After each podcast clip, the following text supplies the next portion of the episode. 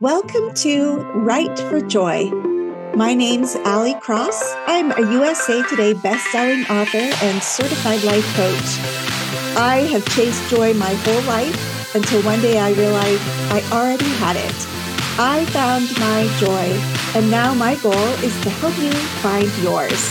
Joy is all around us, so let's see if we can grab some of it for ourselves today.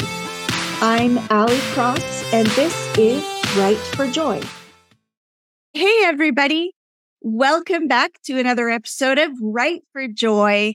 I am joined by my good friend, John Olsen. We could probably just laugh our way through this whole conversation. I really enjoy John, and I know you guys will too. John is an award winning author, speculative fiction primarily, and an editor do you only edit in speculative fiction, John, or? I have edited all over the place. Okay. Yeah, including and, this one might surprise you some teen romance. Oh, it actually doesn't really surprise me because I'm pretty sure that you could do just about anything. He loves stories about ordinary people stepping up to do extraordinary things. That is such a great encapsulation. I've read a couple of John's books and I'd say not only is that represented in the books that I've read, but also in how I see John. John is a guy who will step up if there's stuff that needs doing. I really admire John, in case you can't tell. So, the thing that makes that really hard, though, is I am actually a raging introvert on the inside. So it really does take a little effort for me to step out like that. I don't, you know, getting to think this whole introvert thing is a song we writers sing just to excuse our blatant faux pas and foot in the mouths and everything else because we're generally awkward and stuff. But oh, if you're an introvert, you are like the most extroverted introvert. Taking practice. Uh, yeah, I, I guess we're old, you and I, so we've had a bit of time to practice. Um, so this is something cool though that I did not know about John is that he not only loves creating and then fixing as an editor stories, but he creates physical things he says he has um, dangerous power tools in a secret lair. So I'm having all sorts of Dexter's laboratory sort of visions now. Um, but I um do actually have show and tell. So there's oh, this box that I made. Is your yeah? So yeah, I like building stuff. Inlaid. Oh, like, that's beautiful. Yeah, so like you're talking lathe work Aren't you impressed that I remembered words all the way back from my um, shop days, which I don't even know that I took shop. It might just be in my imagination. Maybe you know somebody else who did. Maybe. Do you ever experience that as a writer or as a person? Maybe it's not just a writer thing where you actually can't remember if it was you that experienced a thing or if you just imagined it really well. Well, my wife Kelly is always asking. She finally gave up on this, but she'd say, "How do you know that?" When I come up with some just bizarre little tidbit of information, yeah. and most of the time the answer is, "I don't know. I, it just sort of popped out of the old uh, filing cabinet." Good to know that that filing cabinet can be useful for some things, since at least mine fails more often than it succeeds. But so good for you. So we are here and I'm so excited to talk about joy with John because he is a generally happy guy. Um, or he's a really good faker. But I, I also know his wife and I think that they generally are happy, but not because life has been, you know, like a I don't know why I want to say like a slip and slide. That sounds like a bad thing, but I was imagining like happy, fun, joyful times as a child. Um, doesn't mean that it has been super easy for them, but I think that they, um, he and his wife, Kelly, have figured out how to do life, I think. So after like setting you up now as this great man of wisdom, oh, John Olsen, how do you define joy? How do I define joy? Uh, I think a lot of it has to do with uh, finding a positive outlook on things because you know the world is the way the world is and you're going to be able to find whatever it is you're looking for in the world and so i have put a lot of effort into looking for positive things mm. um, i've got friends all across the spectrum politically and religiously and whatever else and i try to have meaningful conversations and relationships with all these people when at times I can think, well, that friend of mine and that friend of mine would not want to be in the same room. And so I try to be that kind of a mediator influence. I try to find those positive things. And I think that's one of those things that can lead to joy is you see more of what you look for. And mm-hmm. so that's one of the things that helps me to keep a positive attitude and to find joy in things. But beyond that, I think one of the biggest things is I find joy in creating things. And it's not mm-hmm. just the writing, it's not just the editing, it's not just the woodworking. In general, I like to make things. Um, and just in the past, I'd say 10 years or so, as I've become a lot more involved in the uh, writing community, I have been building relationships. And that is a huge part of how I have interacted with other authors is I've been able to build some relationships that just weren't there before. Uh, meeting you and a lot of other fellow authors, it's been a wonderful experience. And so yeah. those are the kinds of things that really bring me joy. I was thinking when John was talking, he has been the president of Utah's League of Utah Writers. So quite a large organization with a lot of subgroups and a lot of various parts and pieces. And then he was or is currently the past president. Don't ask. It's the way they do things. kind of weird.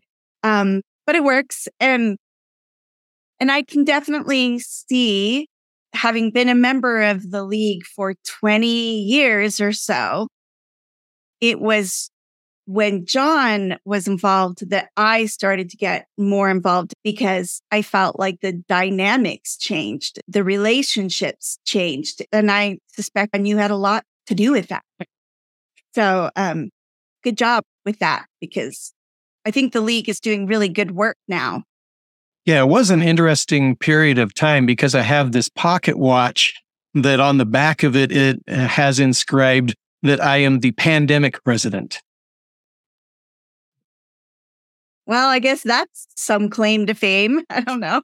but it is interesting how things uh, come out like that uh, because we had an opportunity to learn how to do a lot of new things. Uh, it was how we did our first online uh, conference. And so a lot of things kind of fell into place really nicely because we adopted technology early. And so again, we looked for positive solutions and we found them. And so I think a lot of it also comes down to how do you define success? And is it something that is actually achievable? Is it a valid uh, goal that you can achieve? Or is it some pie in the sky dream? Like, yeah, I want to build a house out of gold bricks. Well, no, there are only a handful of authors that are able to do something like that, and I'm not one of them.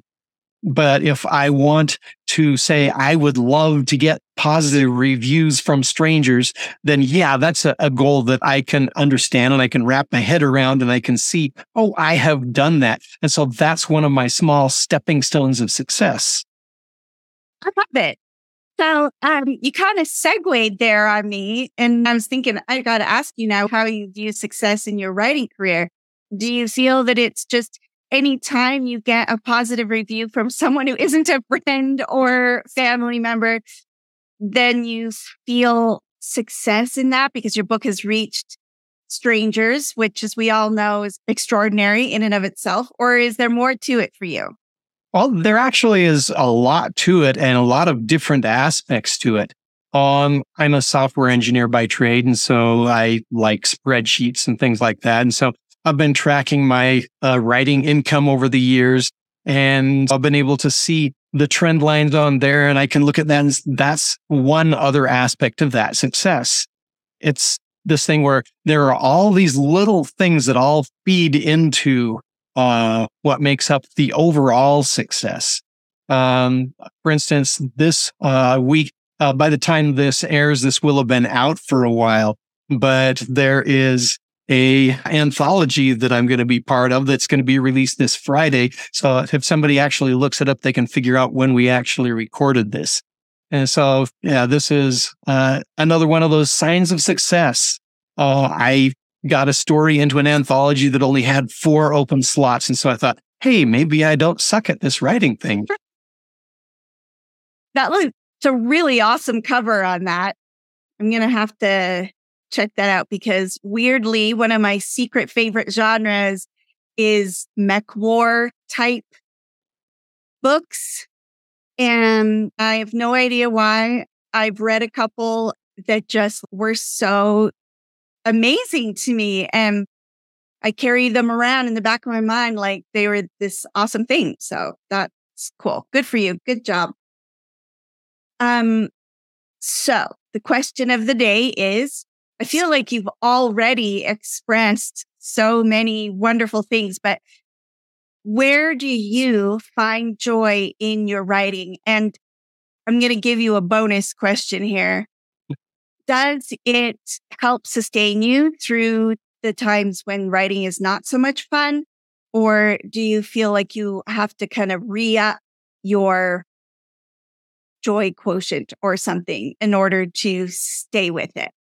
And by that, I also mean your editing work as well. I think I approach both kind of the same way. It's just on a different time scale.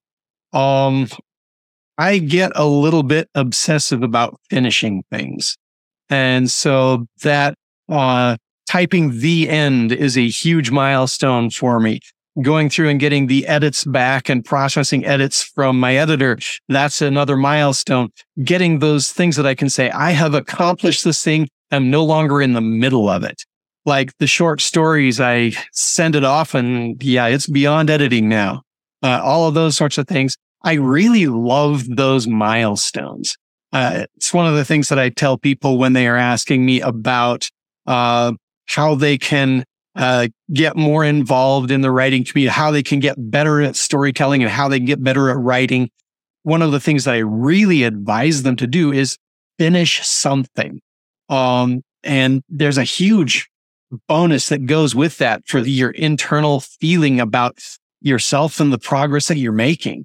Uh, there are a lot of people who start to write something and only a fraction of them will actually finish it. And so if you can finish it, that puts you already into kind of an elite, club. Mm-hmm. So if you're writing a full on like 100,000 word sci-fi novel as you do, do you give yourself smaller milestone? Like is each chapter an accomplishment or is it a um, halfway or is it just only the end will do? Well, actually, I tend to write by scenes and kind of group them into chapters. And so each one of those really is this nice little mini bite sized milestone. And so it's really satisfying to hit each of those as I'm going through. Now, I'm a pretty serious outliner. And so with that, I can lay things out and I can see, okay, I'm supposed to be about at the 25% mark now. I'm supposed to have these sorts of things happening in the story because of the way story structure works. And you know all about how story structure can kind of put things in there. Yeah. Uh-huh. And so you have all of these things where I can sit there and try to track it to see how am I doing when I do this? Um, mm-hmm. Then I've got some fun toys that I use uh, to analyze the story after I've got that first pass done, where I can ev- uh, evaluate the emotional content of the story over time as it goes through. And I can draw graphs of that stuff. Yeah, going back to the whole computer nerd thing. Yeah. so, now, no, go ahead. I just love to analyze things to see how close I came to what I started out with. Mm-hmm. And sometimes it's better. Uh, I come across some idea as I'm writing and I think, you know what? I'm going to set aside the outline on that piece because this other thing is going to be really cool. Yeah. And sometimes your characters do something completely unexpected and awesome, but just is different. And I love that because it is completely it, weird and fantastical. It's like we are living a type of magic. It feels like magic to me when the characters do that. And then I'm more than happy to adjust the outline because usually it's better. They know their own story even better than I do. Um, what tools do you use to analyze your, especially, do you use Plottr for that or? Um, I haven't used Plottr. I know a lot of people that have, and they keep pressuring me saying, you ought to try this. You ought to try this. It'll do wonderful thing. Uh, I've kind of seen some of the demos and things like that, yeah. but my outlines, I typically just write in Word, but then I use Scrivener for my actual writing because it gives me really good control of the chapters and scenes, rearranging things in whatever order I need How to. How do you evaluate like the emotional tone and stuff? That is a piece of software that I paste my entire story into and it draws a graph for me. No. Is this like super secret software that we're not supposed to know? Well, let's see. I might you know, to, as we're talking, dig up a, a picture of one of the graphs or something. You made it? Yeah. yeah, I could probably share it with somebody, but yeah, this is one that I wrote. Oh, dude, you could make a million bucks on that. Okay, your first customer. I'll pay you in black. No, that's really, really cool because I mean, now with the different AI software, like Sudowrite is one that I'm trying right now and, and it can evaluate to some degree, but, um, still that's super cool that you're doing that. And I'm not at all surprised to hear that you go through Uh, quite a bit of analysis and everything. Do you do that with the works that you edit as well? Yeah, sometimes when I'm editing something, I'll decide how does this look in my little graphing program? And so I will put that in my notes back to the author saying, Oh, look right here at the 50% mark. I can see where their emotions fell off a cliff and the world fell apart for them. That's really good timing. Good and so I can go through and do that kind of analysis and point out things that actually have worked well. Or I might be able to point out to them, you know, here at this point of the story, if you emphasize the positive or the negative, it's going to give the story a better emotional curve. Yeah, that's super cool. I want that. Make it public, please. um, I could just talk to you forever because I feel like you are just exuding so much happiness and satisfaction, not just with this writing work that you do, but in the act of creating and all of the various ways that you get to express yourself. Do you think that the last question I promise? do you think that your, um, your ability, but I think your ability came from your willingness to try things, whatever. But do you think your creating is a contributor to your general well being and overall sense of joy. The fact that you allow yourself to create in these various aspects of your life. That- yeah, I think it really is key. It's not just, well, yeah, it kind of plays an influence there. It really is key. Yeah. Building and creating stuff is what life is about. Uh, some people, that's their family. Some people, that's their career. Other people have hobbies that they are good at. And all of these things can play into that happiness. And so none of us are one dimensional. The number of things that you find joy in, uh, the more the better. So I'm a fan and I'm a fan of you, John. Thank you for this awesome conversation and for just being you. You are a truly great and fun guy. I encourage everyone to check out John's work. Oh, click, click, click, like surprise. I do have a few little covers coming up. This is the first in my uh, science fiction series. Nice. So check out John's work and hire him as an editor. Uh, become his best friend because you will not be sorry. So, oh, now you've set all these super high expectations that I have to live up to. Hey, I'm just giving you more milestones to work toward. That's been great, great talking with you, Ali. Thanks, John. And everybody, please go and grab yourself some of this joy. It is worth having in your life and makes life so much more fun to live. Catch you next time. Bye. Bye, everybody.